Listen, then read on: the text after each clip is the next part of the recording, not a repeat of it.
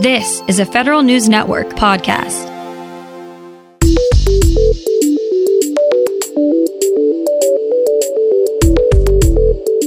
Coming up on today's federal newscast, some senators are worried about the path the Thrift Investment Board is taking with one of the major retirement funds.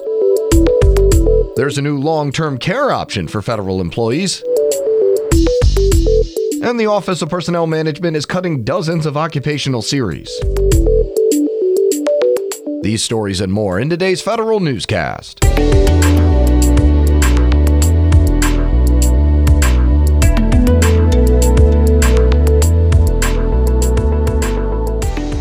Welcome to today's episode of the Federal Newscast. I'm Eric White. A bipartisan group of senators are again urging the Federal Retirement Thrift Investment Board to reverse plan changes to the Thrift Savings Plan's I Fund.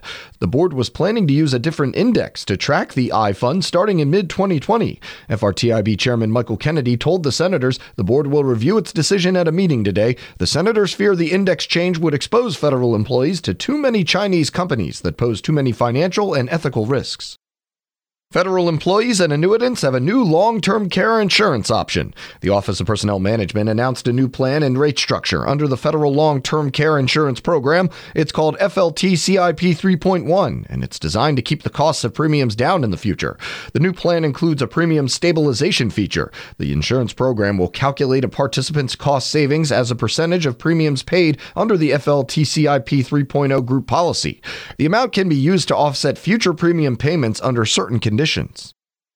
OPM wants to get rid of nearly 50 occupational series not needed anymore. The list of proposed cuts includes everything from clerks and typists to pattern makers, sign makers, bakers, and theater specialists. OPM says these occupations aren't needed because of the evolution of work. These occupations have 25 or fewer incumbents across government. The positions will be folded into other existing occupational series. The Pentagon picks Microsoft for its multi billion dollar Jedi Cloud contract. Federal News Network's Jared Serbu has more. The announcement is a major milestone in a contracting process that's been controversial from the start, and it's fair to call it an upset. Amazon Web Services was widely favored to win the award, and critics of the process, especially Oracle, have alleged the contract was structured to favor AWS from the very start. DoD says it expects to spend more than $200 million on the contract in its first two years, but Jedi is still the subject of litigation and an Inspector General's investigation. Jared Serbu, Federal News Network. New training for federal scientists and copyrighting government software for private sector use are part of a plan to commercialize more agency research.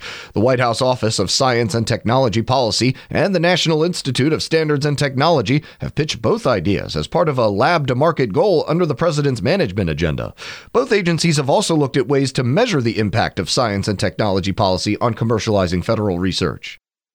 The State Department moves ahead on design build contracts for four new projects. More now from Federal News Network's Tom Temin. Awards from the Bureau of Overseas Buildings and Operations went to a Birmingham, Alabama company. B.L. Harbert International will do the design and build for structures drawn by various architects. State will erect a new embassy in Windhoek, Namibia, and new consulate buildings in Casablanca, Morocco, Chiang Mai, Thailand, and Merida, Mexico. Since the Clinton administration, state has built 162 new facilities, with 51 to go. I'm Tom Temin. The Departments of Energy and Agriculture are teaming up to promote rural energy and develop technologies to support agricultural communities and domestic manufacturing.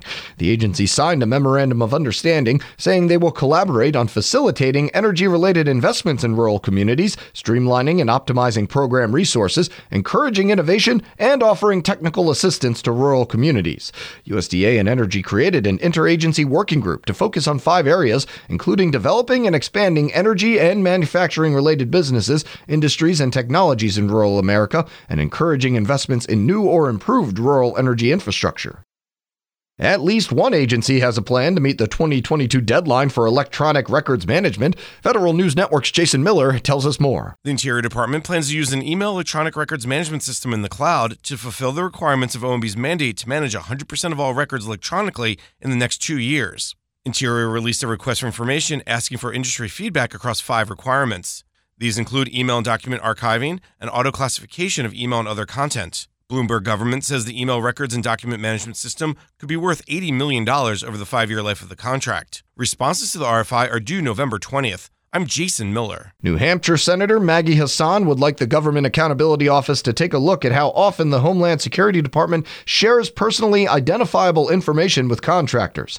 In a letter to Comptroller Gene Dodaro, Hassan cites recent data breaches as the reason to look into contractors' access to PII. A government wide council of inspectors general have asked the Justice Department to reconsider its handling of an intelligence community whistleblower complaint against the president.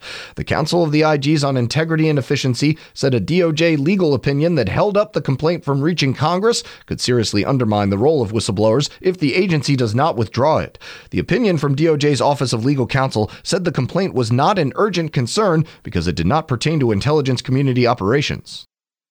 Two members of the Senate Whistleblower Caucus have asked the intelligence community's inspector general to outline how he'll protect the identities of whistleblowers and prevent retaliation. Senators Gary Peters and caucus co chair Ron Wyden said President Trump's efforts to track down the source of a whistleblower complaint have had a chilling effect on others coming forward. That complaint has led to impeachment proceedings in the House. The senators have asked the IG to respond to their questions by November 14th. Veterans Affairs is changing the makeup of its police force, implementing a police national governance body to help manage and oversee policy issues, and creating a police modernization office are just two of the new reforms. VA says it used recommendations from GAO and its IG office in creating them. And non US citizens can be hired by the Census Bureau if they speak a language needed for the count and no US citizens are available for the job.